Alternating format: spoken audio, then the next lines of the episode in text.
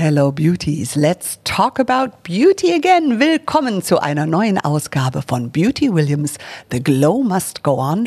Und heute sprechen wir über Schönheit vor und hinter der Kamera. Hier ist Beauty Williams, The Glow Must Go On, der neue Beauty Podcast von und mit Judith Williams. Wir sind heute in Düsseldorf. Einige von euch können es sehen. Wir sitzen hier direkt am Rhein, aber im 18. Stock. Was für ein besonderer Ausblick. Und warum wir heute gerade hier in Düsseldorf sind, darüber werden wir gleich sprechen.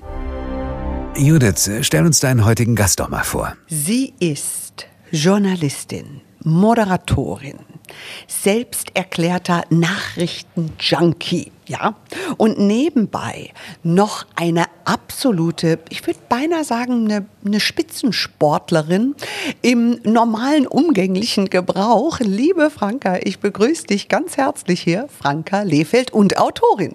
Neuerdings. Genau. Sag mal, mich haben viele Dinge beeindruckt. Aber dein jeden Morgen aufstehen, zwölf Kilometer laufen, unter 60 Minuten, was ist das denn? Ich kann dich wirklich von vornherein beruhigen. Ja? Es ist Vergangenheit. Vergangenheit! Oh meine Güte. Weißt du, der Pressure war sehr groß. Ich dachte, Mensch, Judy, kriegst du noch nicht mal fünf Kilometer hin. Äh, ich kann das auflösen und dann ist es auch ähm, abgehakt, als äh, es war mal ein sehr ähm, ja, gutes Projekt für mich. Ich bin Marathon gelaufen in New York. Ah. Und für die 42 Kilometer sind es, meine ich, musste ich mir dann so Mhm. wirklich strikte Trainingspläne machen, weil ich dazu neige, Dinge aufzuschieben und zu sagen, mache ich, wenn es soweit ist. Aber bei über 40 Kilometern habe ich dann nicht gesagt, ich warte mal, bis es soweit ist. Und Ja. da habe ich dann eine Zeit lang echt die Disziplin gehabt, zu sagen, so jetzt stehe ich auf und laufe los und habe mir eben längere Läufe, Ja. kürzere gelegt. Und äh, ich gestehe, ich habe Ja? dann nach dem Marathon gesagt, es reicht am Wochenende. Einer, einer reicht. Ja, so ein Marathon reicht erstmal. Die Knie bedanken sich. Ne? Ist ja jetzt auch nicht so, dass das, also bei mir, ich bin Mhm. Ja. da nicht so für gebaut, dass ich jetzt sage, ich habe es gar nicht gemerkt. Ich hatte schon gut zu äh, ackern. Ja, glaub Und es war ein ich. tolles Gefühl. Es hat mir unfassbar viel Spaß gemacht. Dieser Vibe in New York trägt dich. Ja. Die Leute in jedem Viertel, eine ganz andere Art von Menschen, die da stehen und richtig mitgehen. Und das war wirklich so, ich kann sagen, Bucketlist, ne? Tack. Wollte ich gerade fragen, Dann. stand das mal? Es stand mal auf meiner Bucketlist und ich habe es ehrlich gesagt wieder runtergenommen, weil mir so viele Freunde erzählt haben, Judith, du musst so ein Regime, du musst eigentlich zwei Jahre darauf hinarbeiten. Wie lange Du hast kannst du? es jetzt noch machen, weil Ja? ich kann dir sagen, musst du nicht. Muss ich nicht? really? Also äh, ich habe darauf ein halbes Jahr trainiert. Das ist Ja. wahrscheinlich jetzt auch nicht das, wo irgendwie Ärzte oder andere Mediziner äh, mit Gesundheitsprogrammen sagen, das ist ja toll und gesund. Ja. Aber ähm, ich habe mir zwei Bücher bestellt, die klangen so, wie du es gerade sagtest, Ernährungsplan, Genau. äh, Nahrungsergänzungsmittel, äh, Intervall und dann bitte nicht nur laufen, sondern auch noch dit und dat machen. Dafür habe ich gar keine Zeit. Ja. Außerdem esse ich eben auch sehr gerne das, worauf ich Lust habe. Ja, das habe ich gelesen. Du isst so gerne und deswegen läufst du so viel. Da Ja. dachte ich, das ist vielleicht die Lösung. In der Zeit war es super. Das ist Ja? eine Lösung. Also ich hatte dann echt so einen ganz hohen Grundumsatz und konnte ähm, wirklich schlemmen. ähm, Unfassbar. ja, aber ich würde wirklich sagen, Aber heute nicht es mehr. Mhm. ist zu viel, zu intensiv und du wirst ja auch, finde ich, wenn du so lange Strecken läufst, Mhm. also sagen wir mal im Training 12 bis 17 Kilometer bin ich dann sonntags gelaufen, um Mhm. in den Modus zu kommen und du wirst halt unfassbar müde. Das ich war viel ich. unter der Woche von meinen Batterien sehr leer Ja. und der, ja, du, die Energie, die du da einsetzt, die fehlt dir an anderen Stellen. Und deine Energie brauchst Die du. brauchst du. Die brauchst du heute mehr denn je. Ich habe in der Vorbereitung gelesen, du hast Hotelmanagement studiert. Wenn du in ein Hotel hineinkommst, unter anderem muss man sagen, Betriebswirtschaft gehört auch noch dazu, dann die Journalistenschule bei RTL äh, besucht. Aber wenn du in ein Hotel kommst, siehst du das mit anderen Augen. Absolut, und das ist der Horror. Ist der Horror. Also weil es dich ja nicht dazu bringt, dass du, also es ist ja wie so eine Checklist, die bei dir im Kopf durchläuft, unbewusst. Also ich steuere das nicht. Ich bin auch keine, ähm, ich glaube, ich bin kein schwieriger Gast. Ich bin überhaupt gar nicht, dass ich mich irgendwie beschwere oder ähm, Sonder extra Wünsche habe.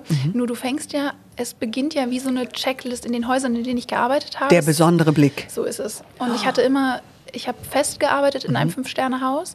Ich habe in London äh, sieben Monate gearbeitet in einem Mhm. Fünf-Sterne-Haus und dann nochmal im Rahmen von einem Praktikum ähm, in Frankfurt. Und wenn du so ähm, diese Anforderungen dann kennst, die für Ja. Fünf-Sterne-Häuser ja immer identisch sind, Eben. dann kommst du ja rein und diese, diese Checkliste geht ja in deinem Kopf rum. Es Ja. beginnt bei der Formulierung an, am Empfang. Am Empfang. Es geht los mit den äh, kleinen Details im Zimmer. Manchmal kein Check. So oh. Hat nicht geklappt, hat nicht geklappt. Kannst du überhaupt noch in ein Drei- oder Vier-Sterne-Hotel gehen? klar. Also, Kannst du schon. Vor allem, das ist auch so, ich würde auch jetzt nicht sagen, dass das dich total verfolgt. Wenn Mhm. du dich wohlfühlst und es ist irgendwo schön und du sagst, boah, sind die höflich und nett und irgendwie dieses warme Welcoming. Mhm. Das ne? macht es wieder weg. Dann geht eigentlich dieser Knopf auch aus, dass du irgendwas checkst. Nur Ja. wenn was nicht passt oder wenn du merkst, jemand hat auch nicht so diesen Servicegedanken und liebt das, weil ich glaube, Service Ja. musst du lieben. Ja. Dass du für andere Menschen da bist, dass du das jederzeit machst, dass du, egal wie, ja, manchmal sind die Leute ja auch einfach schlecht drauf, haben einen schlechten Mhm. Tag, hatten eine unangenehme Anreise, alles lief schief. Und dann kommen sie mit diesem Rucksack zu dir und du sollst es irgendwie wieder gut machen. Lösen, ja. Und es gibt ja Menschen, die sind dafür geboren, die leben das und die schaffen es, wenn Mhm. du irgendwo reinkommst, dass du sofort das Gefühl hast, okay, es war alles heute schlecht, Ja. ab jetzt wird's toll. Ja. Und es gibt eben auch welche, die darauf, ich sag mal, jetzt keinen Bock haben. Ja. Und dann bist du einfach definitiv im falschen Job.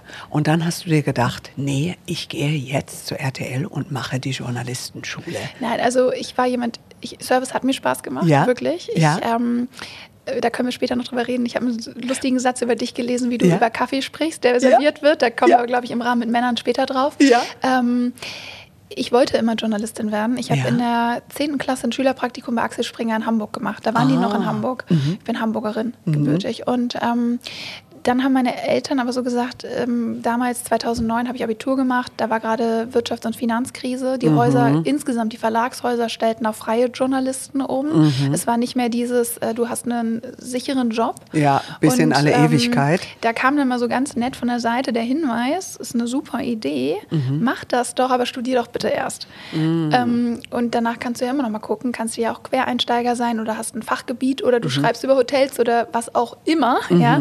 Und ich glaube äh, wirklich so dieser Gedanke, Hotelmanagement in der Schweiz zu studieren, wo ja diese Hotellerie zu Hause ist, Mhm. Ja, zumindest total. die Grand Hotellerie. Ja, definitiv. Ähm, das kam von meinem Vater. Mhm. Vielleicht auch, weil er selber das ganz gut fand. Weil der das wirklich, Ja, er so hat die dachte genossen. So, ja, ich glaube, der fand einfach so diese, auf der einen Seite diese Idee zu sagen, Mhm. du wirst ähm, vielleicht Hotelmanagerin, kannst auf der ganzen Welt arbeiten, Mhm. du kannst Länder wechseln, du kannst Häuser leiten, die Deutschen gerade auch und auch die Schweizer haben Mhm. international ein ganz großes, tolles Standing in der Branche. Mhm. Und dieses, die Welt sehen, in der Welt arbeiten, Mhm. das war, glaube ich, sowas, wo er dachte, das finde ich toll. Ähm, Ja. ja, ich fand es dann auch als Ausflug toll, aber nicht für immer. Und er hat wahrscheinlich gehofft, dass er dich da überall besuchen kann, weil ihr habt ja ein sehr enges und sehr, sehr gutes Verhältnis. Inwiefern hat dich das extrem geprägt in deinem Leben, als Frau vor allem? Maximal. Ja. Also äh, mein Vater ist mein äh, größter Förderer und Unterstützer Mhm. und gleichzeitig mein schärfster Kritiker. Und das war er immer, seitdem Ja. ich denken kann. Also Ja. meine gesamte Kindheit, es war immer so. War immer so. Das, da werden wir gleich noch ein bisschen mehr drüber sprechen. Dann bist du zur Journalistenschule und du standst vor der Kamera. So. Das ist schön zusammengerollt. Ja, genau. Ich habe es jetzt ein bisschen geschrumpft, weil wir, es ist ja ein Beauty-Podcast. Absolut. Und was man schon weiß von dir, du bist eine Frau der Öffentlichkeit und man sagt, boah, die ist so hübsch. Schau mal, wie- schminkt die sich und all diese Dinge. Lass uns gleich ein bisschen in Beauty, weil wir haben so viele Themen, über die wir Ja. heute sprechen werden. Natürlich auch über dein Buch, über Women Empowerment, über auch das Empowerment, das du von gewissen Männern, den weisen Männern bekommen hast. Äh, all das, was dich prägt. Aber Beauty, hat das plötzlich bei dir in deinem Leben eine Rolle gespielt oder hat es schon früher angefangen, dass du sagst, Mensch, Lipgloss und so finde ich gar nicht so schlecht?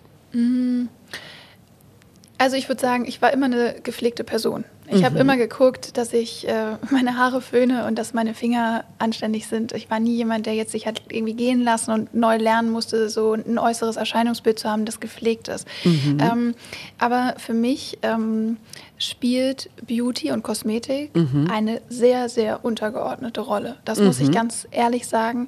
Ich bin nicht diejenige, die mit 20 Cremetöpfchen arbeitet. Ich bewundere vor allem auch Kolleginnen und auch Frauen insgesamt, die da so richtig Know-how haben, Ja. weil ich es einfach nicht habe. Ja. Ähm, Ist ganz leicht. Ich kann es dir in ein paar Minuten erklären, Franka. Okay. Ich habe große Hoffnung. Okay, wir, wir, können da noch was tun. Ja, und ich habe einfach immer versucht, und das tue ich auch heute noch, das hat ja. sich nicht verändert in den letzten Jahren, dass das, was ich bin, zu mhm. meinem Typ passt, mhm. dass es nicht zu so künstlich ist, ist mir wichtig, mhm. dass der Look in mein Wohlfühlen, ich möchte mich immer in meiner eigenen Haut fühlen. Ich möchte nicht das Gefühl haben, wenn ich in den Spiegel gucke, das bin ich nicht. Und das hat man ja oft als Frau, dass Ganz manchmal wichtig. dann bekommt man auch Kosmetik geschenkt oder jemand äh, schminkt einen und dann sagt mhm. man so, ich, ich fühle das nicht, das bin ich nicht. Findest du, dass manchmal, gerade jetzt in den sozialen Medien, Kosmetik, Beauty, das äußere Erscheinungsbild manchmal hinderlich sogar ist für diese Generation, die so stark da drin groß wird? In der Entwicklung der Rolle als Frau vielleicht? Ja, was mir manchmal Sorgen macht, ist dieses, ähm, dieser Schönheitswahn im Sinne von, dass alle so ein ganz gewisses Bild ähm, zeigen müssen. Genau. Und mhm. das kann man vielleicht ganz gut dadurch ähm, so metaphorisch sagen, wenn du diese Instagram-Filter siehst, ja. die Weichzeichner, ja. dass auf einmal ja jede Frau hat dann diese etwas spitzeren Lippen, Lippen. und dann die etwas katzigeren Augen ja. und die etwas höheren Wangenknochen. Und äh, es geht so viel Individualität verloren. Und ich finde eigentlich das Tolle, das Facettenreiche ist ja auch, wenn du zehn Frauen in eine Reihe stellst, sagst du, wow, ne? Mhm. Die eine hat kurzes graues Haar, die andere hat langes, dickes, blondes Haar, die eine hat äh, ein markanteres Gesicht, die andere mhm. runderes, wie auch immer. Aber mhm. das das zeichnet uns ja auch aus. Mhm. Und ich bin absolut der Meinung, dass Falten ähm, Lebensgeschichten erzählen und Definitiv. in ein Gesicht gehören. Ja. Und ich habe noch nie irgendetwas angefasst, was mit, ich sag mal, Botox, Schönheit, Fake Lashes oder irgendwas, was jetzt permanent Make-up ja. ist, habe ich noch nie gemacht, ja. weil ich einfach so sage, ich möchte eigentlich probieren, so mich mit mir und meiner Haut auch wohlzufühlen. Und mhm. wenn ich dann halt mal einen schlechten Tag habe und dicke Augenringe und ich gehe ungeschminkt vor die Tür, dann ist es halt so. Mhm. Und ich erlebe eben in der Generation der jüngeren Mädels, ähm, dass das manchmal eine Hemmschwelle darstellt, dieses ungeschminkt auf die Straße gehen, mhm. weil man vielleicht ähm, doch eine Assoziation hat, in welche Gruppe man äh, ich gehören möchte perfekt. oder wo dann vielleicht auch andere mhm. da immer geschminkt auftauchen oder mhm. auftreten. Und das erzeugt ja so ein bisschen so dieses auch Social Media, ne, wie du sagst, dass mhm. man zu jeder Zeit Zeit immer gut aussieht und wenn man es nicht tut, dann legt man halt eine Schablone ja, drüber. Ja, gut, jetzt hast du natürlich als Journalistin den Vorteil, du bist in der Politik. Und äh, das politische Ressort ist eher geprägt, sage ich mal, nicht von den Frauen, die, sage ich mal, immer adrett, super hübsch und die typischen Beauty Queens sind, die dann eher, sage ich mal, im Lifestyle zu finden sind. Das ist so unser archetypisches Denken, finde ich. Glaubst du aber, dass Frauen, die gepflegt, die hübsch aussehen, in der Karriere eine größere Chance haben? Also ich glaube, Optik und man sagt ja so, wie du kommst gegangen, so wirst du auch empfangen. Mhm. Und ich glaube absolut, dass das ein es kann dir nicht die Karriereleiter nach oben bauen, aber es ist ein Türöffner. Mhm. Also ich glaube schon, dass wenn du das Pass, ich glaube, Aussehen alleine reicht gar nicht. Es ist ja diese Konstellation aus Ausstrahlung. Mhm. Die Tür geht auf, da kommt jemand rein, er oder sie sieht gut aus. Ähm, in dem Fall dann sie meinetwegen und auf deine Frage zu, mhm. zu gehen und dann ist sie vielleicht gut angezogen und dann strahlt sie auch und dann mhm. sagt man, wow, da kommt jemand. Mhm. Ich glaube, das ist so das Package. Ich glaube, sich einfach nur zu kostümieren oder auch ähm, gut zu schminken reicht dann auch nicht, nee. weil das, was du ausstrahlst und mitbringst, aber natürlich ja. ist, ist das ist dieser Auftritt und dieser, das ist natürlich, würde ich sagen, immer auch, ähm, ja. zumindest schadet es nicht. Weißt du, als ich Kind war, hatten wir keinen Fernseher und dann haben wir irgendwann mal einen bekommen. Und nach einiger Zeit, da war ich schon längst erwachsen, konnten wir CNN schauen und natürlich die ganzen deutschen Programme. Und meine Eltern, dadurch, dass sie Amerikaner waren, sind die immer hin und her gesprungen. Und auf CNN ist mir immer aufgefallen, sehen die Frauen anders aus. Oder Fox News, extremes Extrem. Beispiel, extremes Beispiel, wie die Frauen dort ausschauen. Und es sind politische Themen, aber sie sehen aus, also wirklich wirklich wie die Beauty Queen aus Texas, sage mhm. ich mal. In Deutschland war das anders. Da hatte man beinahe das Gefühl über viele, viele Jahre in meiner Kindheit, heute glaube ich nicht mehr so, dass wenn Frauen in der Öffentlichkeit äh, über Politik gesprochen haben, da hat Schönheit so gar keine Rolle mhm. gespielt. Mhm. Es waren eher wirklich unattraktive Frauen. Woran liegt das, glaubst du? Also ich glaube schon, dass in den, dieser ich nenne sie jetzt mal emanzipatorischen Schritten der letzten 30 Jahre auch ein Zusammenführen aus, lebe alle deine Farben. Du mhm. kannst Bombe aussehen und super smart sein und dann machst du das in der Kombination. Und ich glaube fast, dass ältere Denkmuster schon so waren nach dem Motto, wenn du als Frau so ein hartes Thema, so ein hartes Feld bestellen willst, dann bist du ja wahrscheinlich nicht die, die auch ins Nagelstudio geht, dann bist du nicht die, die irgendwie vielleicht sich äh, mhm. Gedanken macht, was sie morgen Abend in der Sendung anzieht. Mhm. Das wurde so als ein natürlicher Widerspruch irgendwie, finde ich, formuliert oder einfach äh, gelebt. Mhm. Da habe ich aber den Eindruck, das lockert auf. Hat sich sehr geändert. Wirklich. Ich, ja. Also da sind wir auf einem guten Weg, weil ich finde, das ist eigentlich die Headline dafür. So lebe alle deine Farben. Genau. Das eine und das andere schließen sich überhaupt nicht aus. Ja. Ähm, natürlich muss man, finde ich, eine gewisse Seriosität im Nachrichtenjournalismus haben, nicht nur Politik, einfach Nachrichten insgesamt, weil du bist, musst glaubwürdig sein. Mhm. Und glaubwürdig bist du in meinen Augen eben nicht, wenn du ähm, dann gleichzeitig einen Ausschnitt anhast, wo du sagst, oh, irgendwie ja. guckt man nicht mehr auf das oder hört nicht, was sie sagt, sondern man, man ist, ist abgelenkt. abgelenkt. Also das glaube ich, da sollte man einfach sehr straight und clean sein. Ja. Aber natürlich kannst du einen super knalligen Hosenanzug anziehen ja. oder ein klasse Rolli ja. und dann äh, hast du schickes Make-up und bist eine tolle, adrette Frau. Mhm. Und ich glaube, das funktioniert inzwischen. Kommen wir zu deinem Buch.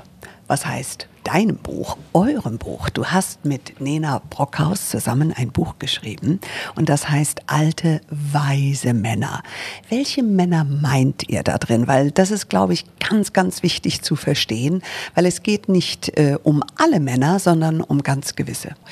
Also Nena und ich sind ja sowohl jetzt Co-Autorinnen als auch beste Freundin. Mhm. Und dieses Projekt ist eine absolute Überzeugungstat von uns beiden. Mhm. Ähm, wir haben gesagt, wir definieren diese Kategorie alter weißer Mann um. Mhm. Der alte weiße Mann ist ja unabhängig vom Alter. Da geht es ja wirklich um eine sehr persönliche Einstellung, dass man eben sagt, ähm, der klassische alte weiße Mann kann 24 Jahre alt sein, hat äh, nicht verstanden, dass er privilegiert ist mhm. ähm, aufgrund seiner Hautfarbe, seiner Heimat oder Herkunft.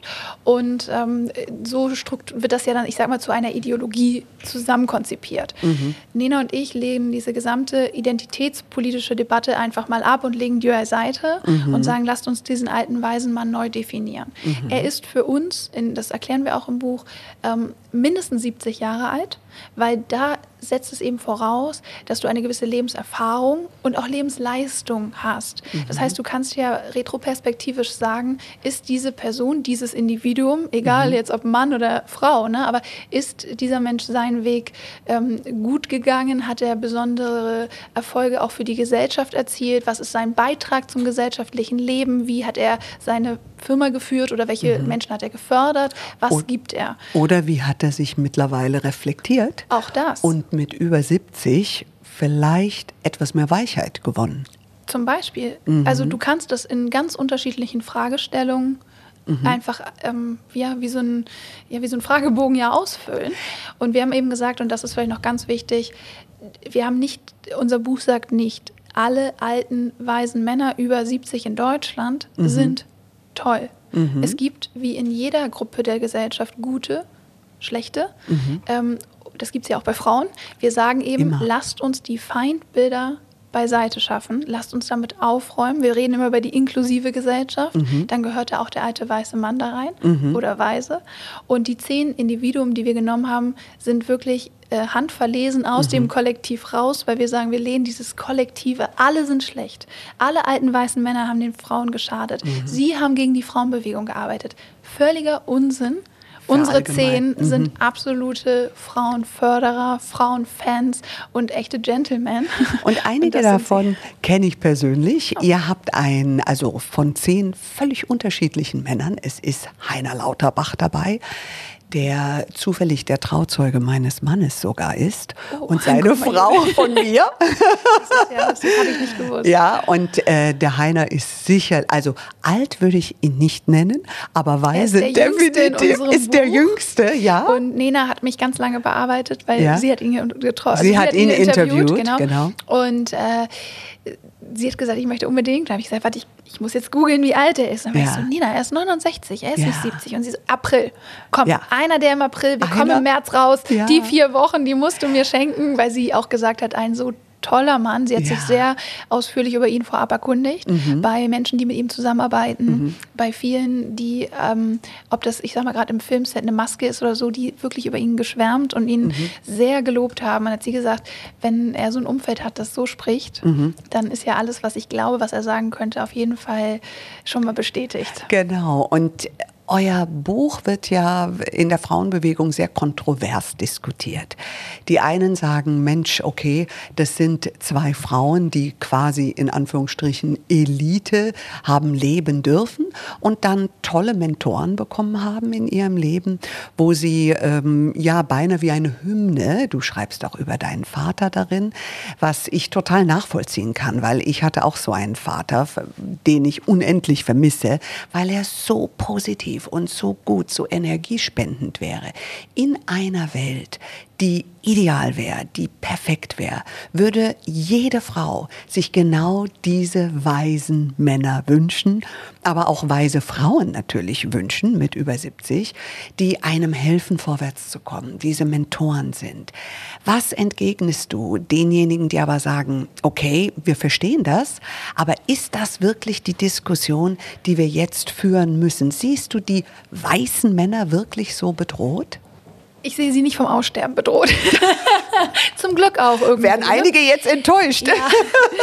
ähm, nein, man kann das so sagen.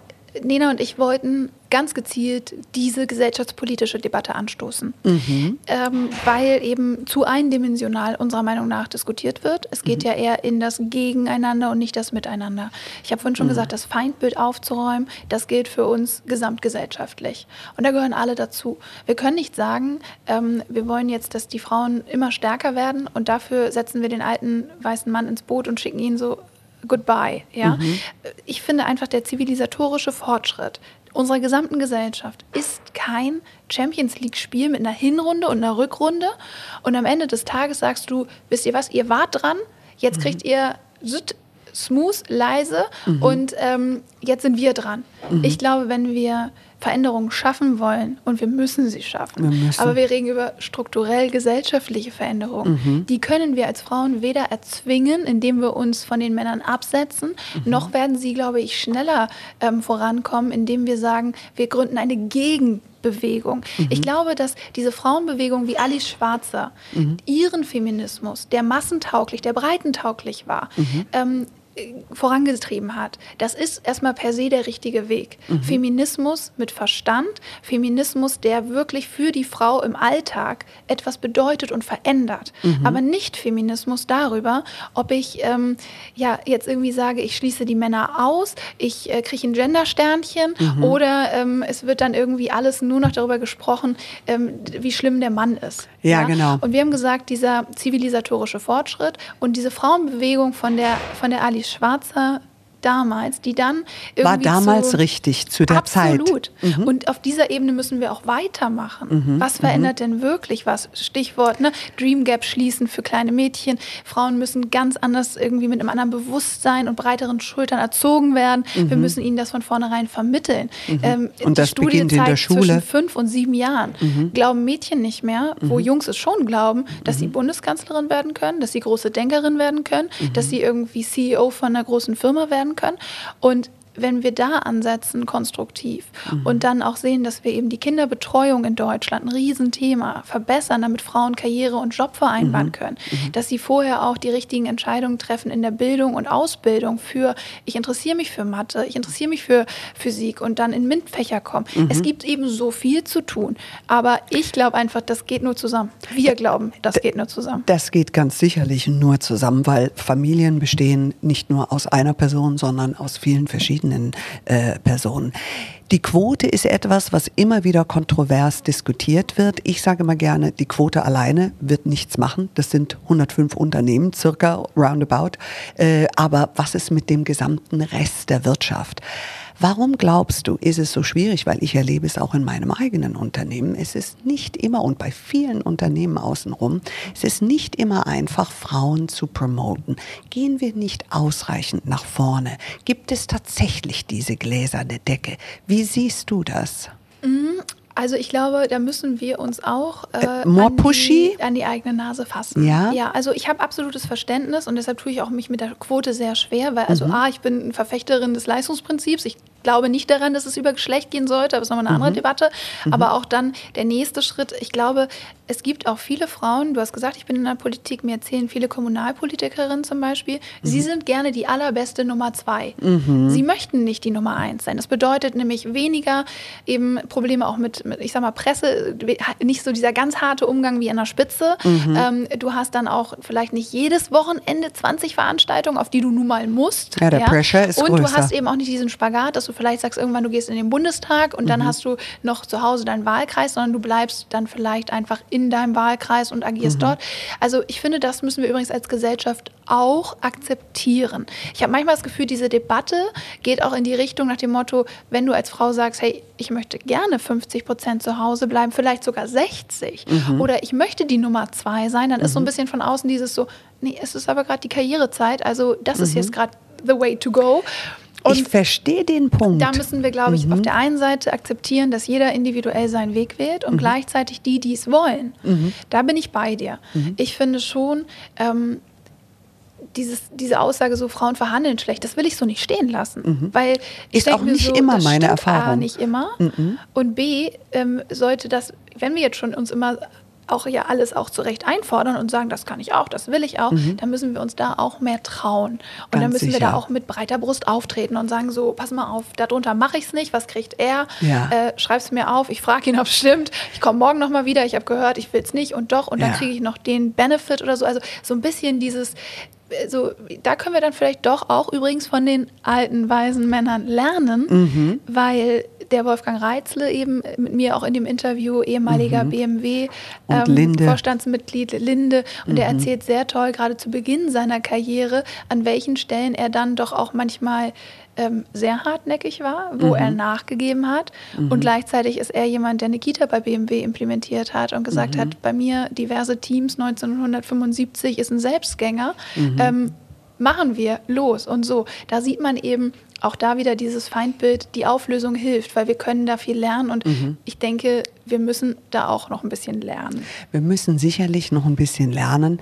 Und ich verstehe total, dass sobald Kinder kommen, das ist auf jeden Fall meine Erfahrung, fällt es uns Frauen, und du weißt, mein Mann und ich, wir haben gemeinsam vier, ähm, das ist eine Herausforderung. Und da fallen die Frauen einfach zurück. Und wir sprechen natürlich über den Gender Pay Gap, aber dieser Pay Gap zwischen Frauen mit und Frauen ohne Kinder ist noch einmal erheblich. Und die Altersarmut, die dahinter steht, das ist das, wo wir, wo ich im Englischen immer sage, my heart goes out. Aber auch ich bin da wirklich wütend drüber, dass da die Altersarmut, die wirklich vor uns steht, für ganz, ganz viele Frauen, jetzt noch zu der Zeit zu sehr totgeschwiegen sind. Und ich frage mich immer, ob wir Frauen uns dessen bewusst sind, wenn wir uns aus allen ehrenhaften Gründen dazu entscheiden, mehr zu Hause zu sein. Und ich verstehe das total. Ich, ich habe genauso ein Mutterherz. Aber die Folgen für uns Frauen sind ungleich verheerender als die Folgen für Männer. Da bin ich bei dir. Und auch hier glaube ich, Thema Strukturen. Mhm. Ähm, ich habe ein ganz tolles Gespräch letztes Jahr hier bei Women on Top, wo wir beide Ja. heute Abend sind, mit äh, Charlotte Merz, der Frau von Friedrich Merz, geführt, Ja. die ja Juristin ist. Ja. Und ich habe sie dann gefragt, ähm, warum sie zum Beispiel eben am Amtsgericht arbeitet und Mhm. nicht in einer, sagen wir mal, Top-10-Kanzlei. Ähm, so. Mhm. Oder CEO ist. Und da hat sie gesagt, das ist ganz einfach. Mhm. Damals war es für sie so, und das sei auch heute gerade bei Jura, Mhm. anschließend in der Jobwahl noch so, dass viele junge Juristinnen sagen, ich könnte zwar von dem, was ich auf dem Kasten habe, in eine der Spitzenkanzleien gehen und könnte dort wirklich den gleichen Job machen wie meine männlichen Kollegen, aber Mhm. Die wenn Arbeitszeit. ich dann meine Arbeitszeit vergleiche mit meinem Wunsch, auch Familie zu haben. Genau das Und wenn ist ich in die. Familie in die Familienzeit komme, dann komme Mhm. ich so schnell nicht wieder rein oder ich brauche mehr Zeit oder es, ich sitze dann wirklich und und und. Und dann ist Mhm. es so, dass sich ganz viele Juristinnen heutzutage, sagte sie mir, wirklich verbeamten lassen, weil es für den Karriereweg die sicherere Variante ist. Mhm. Und ich glaube, das kannst du auf ganz viele Industrien äh, ausweiten, dass es dann so ist, dass Frauen sagen, sie gehen in Teilzeit, dann kommt aber nicht der Moment, wo die Teilzeit wieder endet, weil es auch schwierig ist, gerade in Deutschland. Du hast es bestimmt auch mitbekommen oder ähm, vielleicht sogar auch selbst erlebt, dieses Thema Kita-Platz. Mhm. Ähm, und dann auch flexible Kita-Zeiten. Das ist ein Drama. So, und immer das mehr auch Drama. von meinen Freundinnen, die kleine Kinder haben, sagen so, ja. du, wir kriegen keinen Platz. Ähm, ja. Ich muss um 13 Uhr dann da sein, mein Job würde aber bis 15 Uhr gehen. Deutschland ist, was das Thema angeht, so zurückgebliebener mhm. Steinzeit mhm. und auch dieses Image, das wir damit verbinden. Mhm. Gucken wir mal nach Skandinavien, unsere ja. Nachbarn oder in, in, in Frankreich. Ja. Die Mütter geben das Kind wenn sie möchten, das ist ja immer eine Frage, aber innerhalb der ersten sechs Monate in eine Betreuung, mhm. in Deutschland bist du eine Rabenmutter. Hast das du das mitbekommen? Die ja, gibt ihr Kind ab. Ja. Und solange wir dieses Mindset haben, ja. das, sind, das fügt sich halt es immer ist weiter Kultur. zusammen. Mhm. Es ist, das ist wirklich meine Erfahrung, es ist ganz stark Kultur. Und ich weiß noch, wie ich damals gegründet habe und ich war zu der Zeit schwanger und vor mir stand ein Mann, der erst mal mir eine Stunde erzählt hat, wie es ist, schwanger zu sein und wie es für seine Frau war mhm. und weshalb ich jetzt diesen Weg der Selbstständigkeit nicht mehr gehen kann. Ja. Und deswegen verstehe ich auch Frauen, die sagen, Mensch, es gibt sie, diese, ich würde sie gar nicht alte weiße Männer nennen, es gibt einfach Männer, die darin nicht dran glauben, an diese Eigenermächtigung der Frau durchzupuschen, weil es bis jetzt zu wenig Sichtbare gab. Und die Arbeit, die wir Frauen machen, die ist nicht so sichtbar, aber sie ist erheblich wichtig, was wir beitragen zu dieser Gesellschaft. Und sie wird auch nicht immer so entlohnt und ist damit vielleicht ja, gesellschaftlich unwichtiger, weil sie eben nicht entlohnt wird, aber in der Gesellschaft alles ist, die Familien, die Kinder, die nachkommen. Ich hoffe so sehr, dass sich das ändern wird und dass mehr Sichtbarkeit von Frauen in Führungspositionen stattfinden wird, wie zum Beispiel auch allein im Sport, die Volleyballteams von den Mädchen, die werden einfach die finden nicht statt, ja. Die, da wird der, der Tagesspiegel im Starnberger Blatt oder was es auch immer bei uns zum Beispiel ist, die fahren lieber zu den Jungs als zu den Mädels. Und das finde ich sehr, sehr traurig. Und wir werden heute Abend sicherlich auch auf eurer tollen Veranstaltung, du hast es eben schon erwähnt, Women on Top, über Sichtbarkeit von Frauen und dem Beitrag, den wir äh, zur Gesellschaft äh, leisten, darüber sprechen. Wie seid ihr auf diese Veranstaltung gekommen? Wie ist sie entstanden? Ja, also äh, ich glaube, eine Portion eben, ich sage jetzt mal, Überzeugung für die Frau, absolut ja. die Liebe unter Frauen und zu Frauen. Meine Co-Autorin ist ja auch hier wieder äh, ja. involviert und die Vivian Und hat ein Baby? Ja, nee, ja sowieso. Nena ja. managt gerade alles. Alles, ja. Also Hut ab. Wirklich Nena, Hut ab. Äh, super. Mhm. Ähm, sie sagt auch immer, ja, ja, ich habe auch viel Hilfe, aber man muss auch wirklich sagen, dieses Feuer ist schon in ihr. Mhm. Klar hat sie viel Hilfe, mhm. aber sie hat immer fünf Bälle in der Luft, ne? Und das mhm. ist ja auch nicht äh, na, eben so geschenkt. Auf jeden Fall. Ähm, die Vivian Wolf ist ähm, eine Freundin, die ich durch Nina kennengelernt habe. Mhm. Und Nina und sie haben sich hier in Düsseldorf kennengelernt. Mhm. Und da hat sich so ein, ähm, so ein gemeinsames, sage ich mal, Mindset ergeben. Mhm. Dass wir gesagt haben, wir sind total eigentlich, Nina sagt immer, sie ist Feministin durch und durch im Sinne von Alice Schwarzer. Mhm. Ich sage immer heutzutage, wenn ich mir den Zeitgeist angucke, bin ich Individualistin, ich bin mhm. für alle. Mhm. Und äh, Vivian ist einfach auch jemand, der sagt, ich komme aus dem Schauspiel, ich kenne die Strukturen, ich kenne mhm. Probleme. Wir waren uns einfach einig, wir müssen auch etwas tun. Wir wollen uns beteiligen an mhm. dieser Entwicklung, an dem Fortschritt und auch mhm. der Aufklärung darüber, das mehr in den Vordergrund zu stellen. Aber auch hier wieder, wir haben gesagt, no female only, nicht nur Frauen.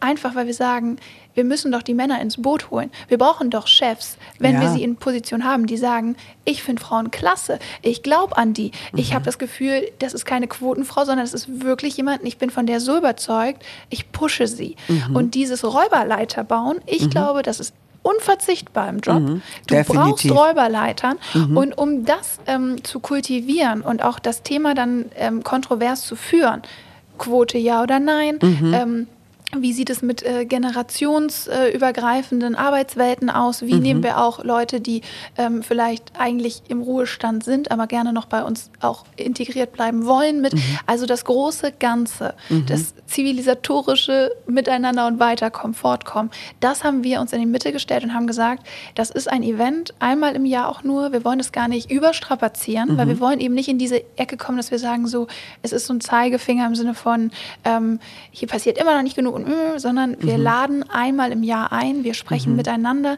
wir geben dem Ganzen noch einen Mehrwert durch unseren Award, den wir gegründet haben, dass wirklich jedes Jahr eine Studentin ihren Studienkredit und Judith, wenn du einmal eine Ausschreibung machst, bewirb dich für einen Studienkredit, wir übernehmen ihn, wenn du ähm, eben ne, noch mit deiner Geschichte kommst und uns sagst, warum und wie ist dein Werdegang, dann wirst du erstmal sehen, wie viele Mädels in Ja. Deutschland einen Studienkredit auch haben, wo sie sagen so, puh, ja, den zahle ich gerade ab. Und wir haben ja auch Wow. männliche Sponsoren, Ja. in dem Fall auch dieses Jahr ein Mann, Ja. der den Award sponsert. Und hier kommt das, was wir die ganze Zeit sagen. Zahlenräder, die Ihr ineinander vereint. passen. Wir wollen es zusammenführen und lösen. Und wir glauben, dass es nur so geht. Und aus dieser Überzeugung ist eben Women on Top entstanden. Ähm, und wir haben gesagt, äh, es ist einfach unser Beitrag, damit es nicht nur ein Lippenbekenntnis ist. Wunderbar. Ähm, was hast du für Tipps für junge Frauen, die das jetzt hören und die vielleicht kurz davor sind, ihr Studium zu wählen oder zu überlegen, wie sieht ihre Zukunft aus? Was wären die Tipps von Franka? Also ich bin der Überzeugung, man muss immer auf sich und seine innere Stimme hören. Man darf sich, man sagt ja so, viele Köche verderben den Brei. Ne? Und ich habe immer die Erfahrung mit mir gemacht, egal ob ich mich entschieden habe, dann zwar Hotel zu machen, aber eigentlich doch wieder eine Ausbildung zur Journalistin zu machen, das war die Stimme in mir. Und das gibt es ja eben auch gerade bei auch Mädels, die vielleicht sagen, oh, in dem Hörsaal sitzen einfach meinetwegen ähm, Ingenieurinnen, ja. Da sitzen dann 98 Prozent Männer. Aber so dieses sich selbst zu empowern, bevor jemand anderes es tut, sondern erstmal das eigene Denken, sich etwas zutrauen, Herausforderungen auch anzunehmen, auch zu sagen, ich halte mir offen, das vielleicht dann doch nicht zu tun, aber die ersten zehn Schritte gehe ich, weil manchmal öffnet die Tür sich dann. Genau, du meinst also, auch wenn ich die Einzige bin, das Ja. auszuhalten. Ja, unbedingt. Also ich glaube, an uns, an sich selbst zu glauben, auf seine eigene Stimme zu hören, ist erstmal so der erste Schritt. Und wenn das dann etwas ist, was vielleicht unmöglich oder schwierig erscheint, dann kann man ja immer noch sagen, jetzt muss ich erstmal gucken, wie kriege ich das bewerkstelligt. Aber ich habe immer geguckt, was ist mein Kompass, mein Innerer. Und wenn der überzeugt war, dass ich Journalistin werden möchte, dann habe ich mich bei diesem anonymen Auswahlverfahren bei RTL beworben, habe da irgendwie vier Monate diese Castingrunden da mitgemacht ähm, und hatte noch nie vorher eine Reportage geschrieben. Ja, das war das erste Mal. Und es hat geklappt, weil es irgendwie in mir drin war, dass ich gesagt habe, ich will das wirklich machen. Und das, glaube ich, ähm, müssen wir Mädels uns, wie du vorhin auch sagtest, dieses so sich selber sagen, weißt du was, ich mache das jetzt, ich nehme mich daran, ich, Ja. ich, ich ich gebe da erstmal alles und Ja. dieses sich selbst encouragen, bevor es andere tun. Natürlich brauchst du Leute, die supporten, ob deine Eltern, Freunde, im Job, alles. Aber ich glaube, den allerersten Schritt machst du Machst in du deiner von Mitte dir, mit dir. Machst du von dir Und aus. hör mehr auf dich selbst. Das wäre so das, was ich jedem jungen Mädchen trau dich und hör auf dich selbst. Und egal, irgendwie so Noise Cancelling wie bei den äh, Hörern, Kopfhörern, wo du nichts mehr hörst, wenn sie drauf sind. Ja. So dieses Gefühl. Erstmal Ja. so die Geräusche und diese Umwelt und dass jeder was sagt, es auszublenden. Du scheinst dich sehr gut auch mit Männern verbinden zu können, im, in der bestmöglichen Art. Das können nicht alle Frauen. Sie können networken unter Frauen, aber nicht unbedingt unter Männern. Was hast du da für einen Tipp? Wie hast du das gemacht? Weil du hast einige Mentoren, die natürlich auch in eurem äh, Buch drin sind, aber sicherlich noch mehr. ich habe immer, ich weiß nicht, wie es dir geht, ich habe immer sehr gerne mit Männern zusammengearbeitet, Mhm. weil ich finde, dass ich sag mal so ganz brutal gesagt, Typen sind einfach hart miteinander, die sagen sich ins Gesicht. Mhm. Ich finde das richtig scheiße von dir. Das äh, fand ich äh, das allerletzte. Wenn du das nochmal machst, dann äh, haben wir ein Problem. Mhm. Damit kann ich total gut leben. Ich mag so klare Ansagen, womit ich ein Thema habe, wenn du in der Kaffeeküche lächelst und sagst, hallo, guten Morgen. Mhm. Und dann gehst du ins nächste Zimmer und sagst so, oh, ist die scheiße, hast du gesehen, was sie heute anhat? Ja. Und das hat mich immer so ein bisschen zu den Männern getrieben. Ich Mhm. will auch gar nicht sagen, dass alle Frauen so sind. Ich habe einen super Freundeskreis, einen weiblichen. Mhm. Auch bei der Arbeit sind viele tolle Kolleginnen. Aber Frauen haben diese Gefahr, dass in Konstellationen Du das meinst dominiert. Stutenbissigkeit. Ja, so, ja, auch so dieses Vergleichen immer. Und wo kommt das her? ja, das frage ich dich. Du, kennst, du hast schon mehr Erfahrung als ich. Aber Also- irgendwie ist da sowas, Ja. wo du so denkst, mm, Ich habe eine Theorie. Okay. Ich habe eine Theorie, Franka, weil in meinem Alter, du weißt, wir haben zwei Töchter auch, du befasst dich sehr mit der Geschichte von Frauen. Und das, was wir über all die Jahrhunderte auf unseren Schultern tragen, ähm, ob wir studieren durften, was wir studieren durften, wie wir Frau in der Gesellschaft Wert bekommen, hat sich immer darüber definiert, ob wir verheiratet waren oder nicht. Die Frau, die übrig geblieben ist, das war diejenige, oh ja, da musst du mal gucken, ob sie überhaupt irgendwo unterkommt bei der Schwester. Du meinst, wir sind als Konkurrentinnen schon im Kopf aufgewachsen? Wir sind über Generationen darauf trainiert worden, Konkurrentinnen zu sein. Mhm. Und es ist immer so, wer ist jetzt die Schönste, wer ist die Schlankste, wer ist die Beste, wer kommt unter. Und wenn du nicht zu der schönsten, schlanksten und besten gehörst, dann ist es sehr schwer, dein Herz zu öffnen, weil du deine Existenz in Gefahr siehst. Das sitzt so tief, weil unsere Großmütter noch in der Generation aufgewachsen sind und teilweise natürlich in anderen äh, äh Nationen als hier bei uns in Deutschland. Aber es schwingt immer noch mit. Und ich glaube, deswegen brauchen wir, die Antwort ist sicherlich auf breiter Ebene ein kultureller Wandel. Mhm. Dass Frauen ich finde es sehr gut, was du gerade gesagt hast. Weißt weil ich du? glaube, da hast du einen ganz wichtigen Punkt. Das ist ein wichtiger Punkt. Das ist wirklich ein ganz wichtiger Punkt. Ich sehe bei meiner Schwester, die jetzt erst Anfang 20 ist, ja. Dass das schon weniger ist. Ja. Die hat aber auch das nicht, glaube ich, so in ihrem Kopf von vornherein gehabt, dieses ähm, mhm. im Wettbewerb mit einer Frau zu stehen, sondern mhm. für die war schon der Schritt dann doch vollzogen zu, jeder hat so sein eigenes, was ja. ihn ausmacht oder seine eigene Besonderheit, warum man dich wählen sollte, egal mhm. ob du die schlankste, die schönste, die erfolgreichste bist, sondern einfach so, genau. was macht dich aus? Genau. Und ich glaube, die jüngeren Mädels, da kommt auch schon was. Ich habe es Generation Z, ist so. definitiv. Das ist schon. Ja. Ähm, wir dürfen jetzt nur nicht noch mal rückwärts nee, gehen. Nee, vor allem, und da sind wir wieder bei Instagram. ja, wir dürfen genau. Jetzt nicht nur sagen, Nein. wir sind alle super perfekt, alle Promis haben alle genau. nur Urlaub, sind das ganze Jahr nur im Feel Good Heaven. Genau. Das ist ja auch Quatsch. Ja. Also da muss man, äh, denke ich, auch aufpassen. Aber ich habe das Gefühl, dass sich da ein Umdenken gerade ja. etabliert. Ja. Und dass das jetzt eher so ein bisschen das Ältere ist, was vielleicht, ähm, was du gerade beschrieben hast, was so verhaftet, verankert ist. Mhm. Ähm, und deshalb sage ich, ich hatte Mentoren einfach nur aus dem Grund, ja. dass Männer mich eigentlich immer auch sehr ehrlich unterstützt haben. Kannst du, um dein Buch und euer Buch ein bisschen zu promoten, ähm, mir einen Satz geben, was können wir daraus lernen als Frauen, wenn wir es lesen? Oh, so vieles. super schwer auf einen Punkt zu bringen. Ich würde so sagen, egal in welcher Phase deines Lebens oder in welcher Phase eines Lebens eine Frau sich gerade ihres Lebens befindet. Dieses Buch hat, glaube ich, die Männer sind so unterschiedlich. Es ist ja wie mit einer Partnerwahl. Mhm. Aber ich glaube, es ist immer bei zehn einer dabei, mhm. der dich gerade abholt. Mhm. Ob das ein Wolfgang Reitzle ist, der sagt, du musst es dir sonst wo vorbeigehen lassen, was die Leute mhm. über dich reden. Und Wenn da du auf dem richtigen Weg sehr. bist, dann musst du das ausblenden. Ja. Oder ja, ob es großartiger eben Manager. Mhm. Mega Typ. Mhm. Oder eben auch ähm, ne, einen, einen Strüngmann bei der Nena, also mhm. der Thomas Strüngmann ist ja Ninas Interviewpartner rund um Hexal, Biontech, ja. auch ein Wirtschaftsmanager, mhm. der aber auch einfach so dieses, diese Leidenschaft fürs Leben anspricht. Mhm. Dieses lebendig sein und lebendig bleiben, mhm. äußere Schablonen zur Seite legen zu können. Mhm. Wie gehst du mit Niederlagen um? Was macht dich noch stärker? Mit welchen Mindsets kannst du vielleicht auch aus gewissen Klemmen rauskommen? Ich mhm. finde, diese zehn sind ein so toller ähm, Ratgeber im Gesamtpaket, mhm. dass wenn du es liest, das ist ja wie bei Typen, du machst zehn Dates und einer ist vielleicht so, dass du sagst, naja, mit dem würde ich auf einen zweiten Kaffee gehen. Und das nehme ich und mir raus. Und ich glaube, du findest in dem Buch einen Mann, mit dem du auf einen zweiten Kaffee gehen würdest und der passiert in dem Moment, Judith, in ja. dem du vielleicht mal einen schlechten Tag hast oder ja. auch eine Karriereentscheidung treffen musst und sagst, naja, aber der hat doch gesagt, ja, das war ihm doch völlig so ja. und so.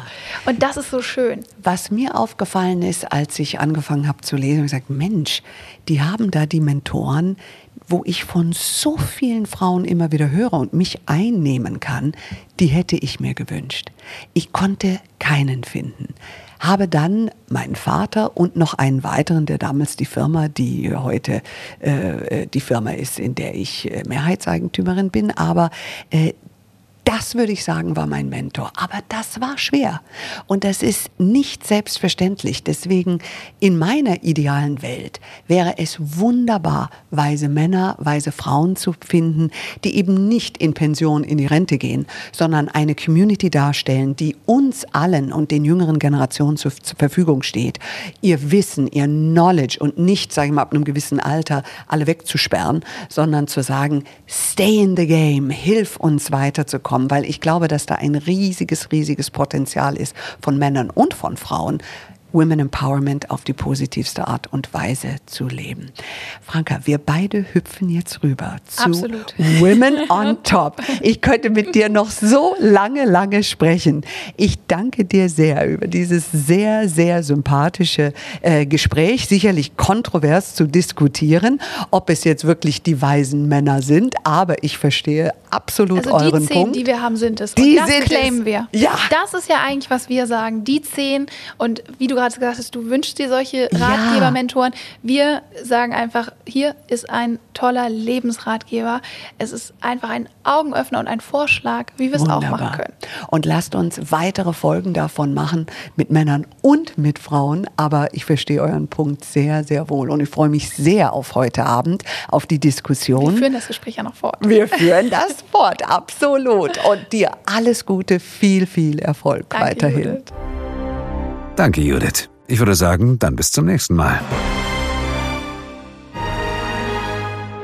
Mehr zum Podcast und zu Judith Williams findet ihr auf judithwilliams.com. Beauty Williams. The Glow Must Go On. Ein Podcast von All Years on You.